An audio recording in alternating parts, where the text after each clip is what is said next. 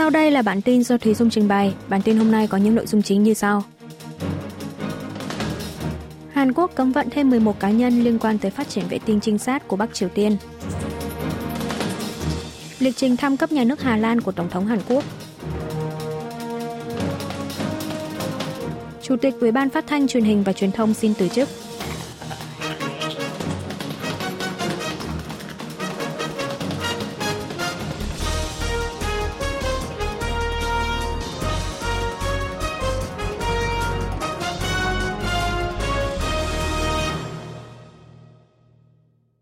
Hàn Quốc cấm vận thêm 11 cá nhân liên quan tới phát triển vệ tinh trinh sát của Bắc Triều Tiên. Bộ Ngoại giao Hàn Quốc ngày 1 tháng 12 công bố danh sách cấm vận 11 cá nhân có liên quan tới vụ phóng vệ tinh trinh sát quân sự của Bắc Triều Tiên hôm 21 tháng 11. Bộ Ngoại giao cho biết những cá nhân này có liên quan tới quá trình phát triển vệ tinh của miền Bắc, huy động vật tư liên quan, nghiên cứu và phát triển tên lửa đạn đạo. Danh sách này bao gồm ba quan chức, trong đó có Phó Tổng cục trưởng Ri Choi Chu thuộc Tổng cục Công nghệ Hàng không Vũ trụ Quốc gia Bắc Triều Tiên, nơi đóng vai trò chủ đạo trong việc phát triển tên lửa đẩy Cholima 1 mang theo vệ tinh trinh sát Malikyong 1 của miền Bắc. Trong số 11 cá nhân, ngoại trừ bí thư Đại sứ quán Bắc Triều Tiên tại Nga Chin Su Nam, thì 10 nhân vật còn lại đều là lần đầu tiên nằm trong danh sách cấm vận. Cùng ngày, các nước Mỹ, Nhật Bản và Australia cũng đã công bố danh sách cấm vận riêng đối với Bình Nhưỡng. Trước đó, ba nước Hàn, Mỹ, Nhật đã đồng thời công bố danh sách cấm vận với Bắc Triều Tiên vào tháng 12 năm ngoái và tháng 9 năm nay. Đây là lần đầu tiên có sự tham gia của Australia. Bộ Ngoại giao Hàn Quốc giải thích sự tham gia lần này của Australia thể hiện quyết tâm của cộng đồng quốc tế, không để yên trước hàng loạt động thái khiêu khích của Bình Nhưỡng. Lịch trình thăm cấp nhà nước Hà Lan từ ngày 11 đến ngày 14 tháng 12 của Tổng thống Hàn Quốc Văn phòng Tổng thống Hàn Quốc ngày 1 tháng 12 cho biết, Tổng thống Yoon song yeol sẽ thăm cấp nhà nước Hà Lan từ ngày 11 đến ngày 14 tháng 12, theo lời mời của Quốc vương Hà Lan Willem Alexander. Đây là chuyến thăm cấp nhà nước Hà Lan đầu tiên của một Tổng thống Hàn Quốc kể từ sau khi hai nước thiết lập quan hệ ngoại giao vào năm 1961.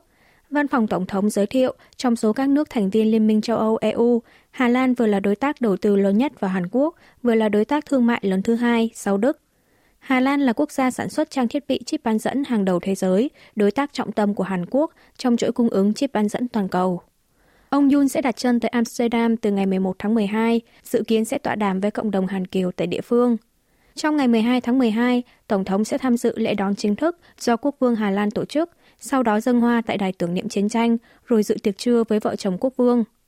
Chiều cùng ngày, lãnh đạo Hàn Quốc cùng Quốc vương thăm trụ sở công ty ASML, một đơn vị chuyên về trang thiết bị sản xuất chip bán dẫn toàn cầu, thảo luận về phương án tăng cường hợp tác song phương ở lĩnh vực chuỗi cung ứng chip bán dẫn và đổi mới công nghệ. Sáng ngày 13 tháng 12, Tổng thống sẽ di chuyển tới thành phố Hague, nơi đặt trụ sở chính phủ Hà Lan, hội đàm với Chủ tịch Thượng viện và Hạ viện. Tiếp đến, Tổng thống sẽ hội đàm riêng với Thủ tướng Hà Lan Mark Rutte và dự kiến tổ chức họp báo chung sau hội nghị. Tối ngày 13 tháng 12, Tổng thống cùng đệ nhất phu nhân Kim Jong Hee sẽ tổ chức một buổi biểu diễn văn hóa tại địa phương, trong đó mời quốc vương và vương hậu Hà Lan tham dự, rồi lên đường về nước vào ngày hôm sau. Chủ tịch Ủy ban Phát thanh Truyền hình và Truyền thông xin từ chức. Tổng thống Hàn Quốc Yoon song yeol ngày 1 tháng 12 đã phê chuẩn đơn xin từ chức của Chủ tịch Ủy ban Phát thanh Truyền hình và Truyền thông Y Dong Quan ngay trước thềm phiên biểu quyết sự thảo luận tội ông Y tại Quốc hội. Trả lời phỏng vấn của báo giới sau khi dự cuộc họp nội các ngày 1 tháng 12, ông Y cho biết đã xin Tổng thống từ chức để không gây ra gánh nặng tới công tác điều hành quốc gia, do lo ngại lỗ hổng nghiệp vụ của Ủy ban trong quá trình đảng đối lập xúc tiến dự thảo đề nghị luận tội ông này. Được biết, ông Y đã trình đơn từ chức lên văn phòng Tổng thống vào đêm ngày hôm trước. Do Tổng thống đã phê chuẩn đơn từ chức, dự thảo đề nghị luận tội ông Y Đông Quan được đảng đối lập báo cáo lên phiên họp toàn thể Quốc hội ngày 30 tháng 11 sẽ bị hủy bỏ. Việc ông Y từ chức sau 95 ngày được bổ nhiệm khiến Ủy ban Phát thanh, Truyền hình và Truyền thông một lần nữa rơi vào trạng thái thực vật. Ủy ban dự kiến sẽ phải tạm dừng hoạt động cho tới khi có chủ tịch mới hoặc lấp đầy vị trí các ủy viên khác.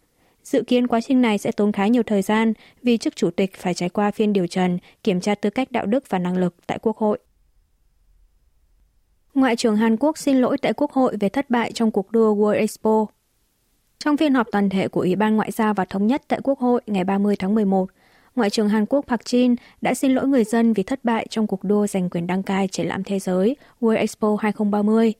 Ngoại trưởng Hàn Quốc cho biết đã có nhiều quốc gia truyền đạt lập trường ủng hộ cho thành phố Busan qua lời nói hoặc văn bản. Bộ Ngoại giao đã nỗ lực để nắm bắt ván cờ một cách chính xác và khách quan nhất. Tuy nhiên, bầu không khí ủng hộ cho Busan lại không được thể hiện ở số phiếu cuối cùng. Bộ trưởng nhấn mạnh, dù thất bại nhưng qua cuộc đua vừa rồi, Hàn Quốc đã mở rộng được mạng lưới ngoại giao, tăng cường an ninh kinh tế, nâng cao sức mạnh quốc gia. Chính phủ coi thất bại lần này là bài học, tiếp tục hy vọng Busan sẽ đạt được ước mơ. Các nghị sĩ chỉ ra vấn đề rằng thông tin đã được truyền đạt không chính xác tới văn phòng tổng thống. Nghị sĩ Yun Sang Hyun cho rằng Bộ Ngoại giao thiếu năng lực thông tin phân tích và năng lực ngoại giao. Nghị sĩ Park Pyong-sok của Đảng Dân Chủ đồng hành thì cho rằng cần xem xét lại một cách căn bản hệ thống báo cáo lên Tổng thống, không chỉ riêng vấn đề World Expo lần này mà cả trong các vấn đề khác, ví dụ như việc nắm bắt ý dân. Xuất khẩu tháng 11 của Hàn Quốc tăng 7,8%. Bộ Công nghiệp Thương mại và Tài nguyên Hàn Quốc ngày 1 tháng 12 công bố xu hướng xuất nhập khẩu tháng 11. Trong tháng trước, xuất khẩu của Hàn Quốc đạt 55,8 tỷ đô la Mỹ, tăng 7,8% so với cùng kỳ năm trước. Mức tăng 7,8% của tháng 11 là mức tăng cao nhất tính từ tháng 7 năm 2022. Sản lượng xuất khẩu trong tháng 11 tăng 4,6%, hai tháng tăng liên tiếp. Trong tháng trước, có 12 trong số 15 mặt hàng xuất khẩu chủ lực tăng trưởng so với tháng 10, cao nhất kể từ đầu năm nay.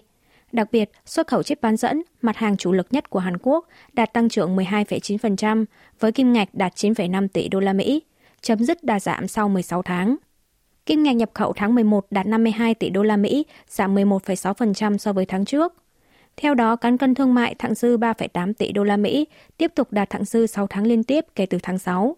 Quy mô thặng dư cán cân thương mại trong tháng 11 là mức cao nhất trong vòng 26 tháng kể từ tháng 9 năm 2021. Vệ tinh trinh sát số 1 của quân đội Hàn Quốc hoàn tất công đoạn lắp vào bệ phóng. Bộ Quốc phòng Hàn Quốc cho biết, vệ tinh trinh sát số 1 của quân đội Hàn Quốc dự kiến được phóng lên quỹ đạo vũ trụ bằng tên lửa đẩy Falcon 9 của công ty vũ trụ tư nhân SpaceX của Mỹ vào rạng sáng ngày 2 tháng 12, đã hoàn tất lắp vào bệ phóng và đang tiến hành công đoạn kiểm tra cuối cùng về tình hình chuẩn bị phóng. Phía SpaceX cho biết hãng đang đặt mục tiêu phóng tên lửa đẩy Falcon 9 tại căn cứ không quân Vandenberg của bang California, Mỹ vào lúc 10 giờ 19 phút sáng ngày 1 tháng 12, 3 giờ 19 phút sáng ngày 2 tháng 12 giờ Hàn Quốc. Quân đội Hàn Quốc đã xúc tiến dự án 425 từ năm 2018 nhằm nghiên cứu và phát triển vệ tinh trinh sát riêng để quan sát và đối phó với các mục tiêu chiến lược chính của miền Bắc. Thông qua dự án này, Bộ Quốc phòng Hàn Quốc có kế hoạch cho đến năm 2025 sẽ phóng lên quỹ đạo tổng cộng 5 vệ tinh quân sự cỡ trung bình lớn, loại 800 kg, có độ phân giải cao. Sau khi phóng thành công vệ tinh số 1, vệ tinh số 2 dự kiến sẽ được phóng vào nửa đầu năm 2024, rồi lần lượt đến các vệ tinh còn lại. Tổng thống Yoon song yeol phủ quyết dự thảo sửa đổi luật công đoàn. Tổng thống Hàn Quốc Yoon song yeol ngày 1 tháng 12 đã dùng quyền phủ quyết dự thảo đề nghị Quốc hội xem xét lại dự thảo sửa đổi luật công đoàn và làm hài hòa quan hệ lao động, còn gọi là dự luật phong bì vàng, và gói ba dự luật phát thanh và truyền hình. Đây là lần thứ ba ông Yoon dùng quyền phủ quyết dự luật đã được Quốc hội thông qua, sau luật quản lý ngũ cốc vào tháng 4 và luật điều dưỡng hồi tháng 5. Để thông qua lại các dự luật trên, Quốc hội phải tổ chức biểu quyết lại với quá bán nghị sĩ tham gia bỏ phiếu và phải có trên 2 phần 3 số phiếu tán thành. Trước đó, chính phủ Hàn Quốc cùng ngày đã mở cuộc họp nội các bất thường, thông qua dự thảo đề nghị Quốc hội xem xét lại dự luật phong bì vàng và gói ba dự luật phát thanh và truyền hình. Các dự luật này đã được Đảng đối lập Dân chủ đồng hành đơn vương xúc tiến thông qua tại phiên họp toàn thể Quốc hội ngày 9 tháng 11 vừa qua, bất chấp sự phản đối của đảng cầm quyền sức mạnh quốc dân. Thủ tướng Han Đốc-su nhấn mạnh dự luật phong bì vàng đi ngược lại nguyên tắc hiến pháp khi mở rộng quá mức đối tượng đàm phán và đối tượng đình công, khiến cho doanh nghiệp khó truy cứu trách nhiệm thiệt hại đối với các cuộc đình công trái phép, có thể dẫn tới kích động các cuộc đình công bất hợp pháp. Gói ba dự luật phát thanh và truyền hình thiên về việc thay đổi cơ cấu quản trị hơn là thiết lập vai trò mới cho hội đồng quản trị các đài phát sóng công cộng, có thể gây tổn hại tới tính độc lập và trung lập của hội đồng quản trị. Hàn Quốc và Nhật Bản ký kết hiệp định hoán đổi tiền tệ quy mô 10 tỷ đô la Mỹ. Bộ Kế hoạch và Tài chính Hàn Quốc ngày 1 tháng 12 ra thông cáo báo chí cho biết Ngân hàng Trung ương Hàn Quốc và Ngân hàng Trung ương Nhật Bản cùng ngày đã ký kết hiệp định hoán đổi tiền tệ quy mô 10 tỷ đô la Mỹ với hiệu lực là 3 năm. Seoul và Tokyo kỳ vọng hiệp định lần này sẽ giúp thúc đẩy hợp tác tài chính giữa hai bên, đẩy mạnh mạng lưới ổn định tài chính khu vực. Hàn Quốc và Nhật Bản lần đầu ký kết hiệp định hoán đổi tiền tệ vào năm 2001, quy mô ban đầu là 2 tỷ đô la Mỹ. Trải qua khủng hoảng tài chính toàn cầu, khủng hoảng tài chính châu Âu, tới năm 2011, hai nước nâng quy mô hoán đổi tiền tệ lên 70 tỷ đô la Mỹ. Sau đó, do quan hệ Hàn Nhật xấu đi, hai bên liên tục cắt giảm quy mô hoán đổi tiền tệ. Kể từ sau khi hiệp định cuối cùng quy mô hoán đổi 10 tỷ đô la Mỹ hết hiệu lực vào tháng 2 năm 2015, hai bên đã ngừng hoán đổi tiền tệ hơn 8 năm qua. Hiệp định hoán đổi tiền tệ Hàn Nhật trước đây có phương thức hoán đổi kết hợp cả tiền tệ của mỗi nước và đồng đô la Mỹ. Tuy nhiên, hiệp định mới ký sẽ hoán đổi 100% bằng đồng đô la Mỹ.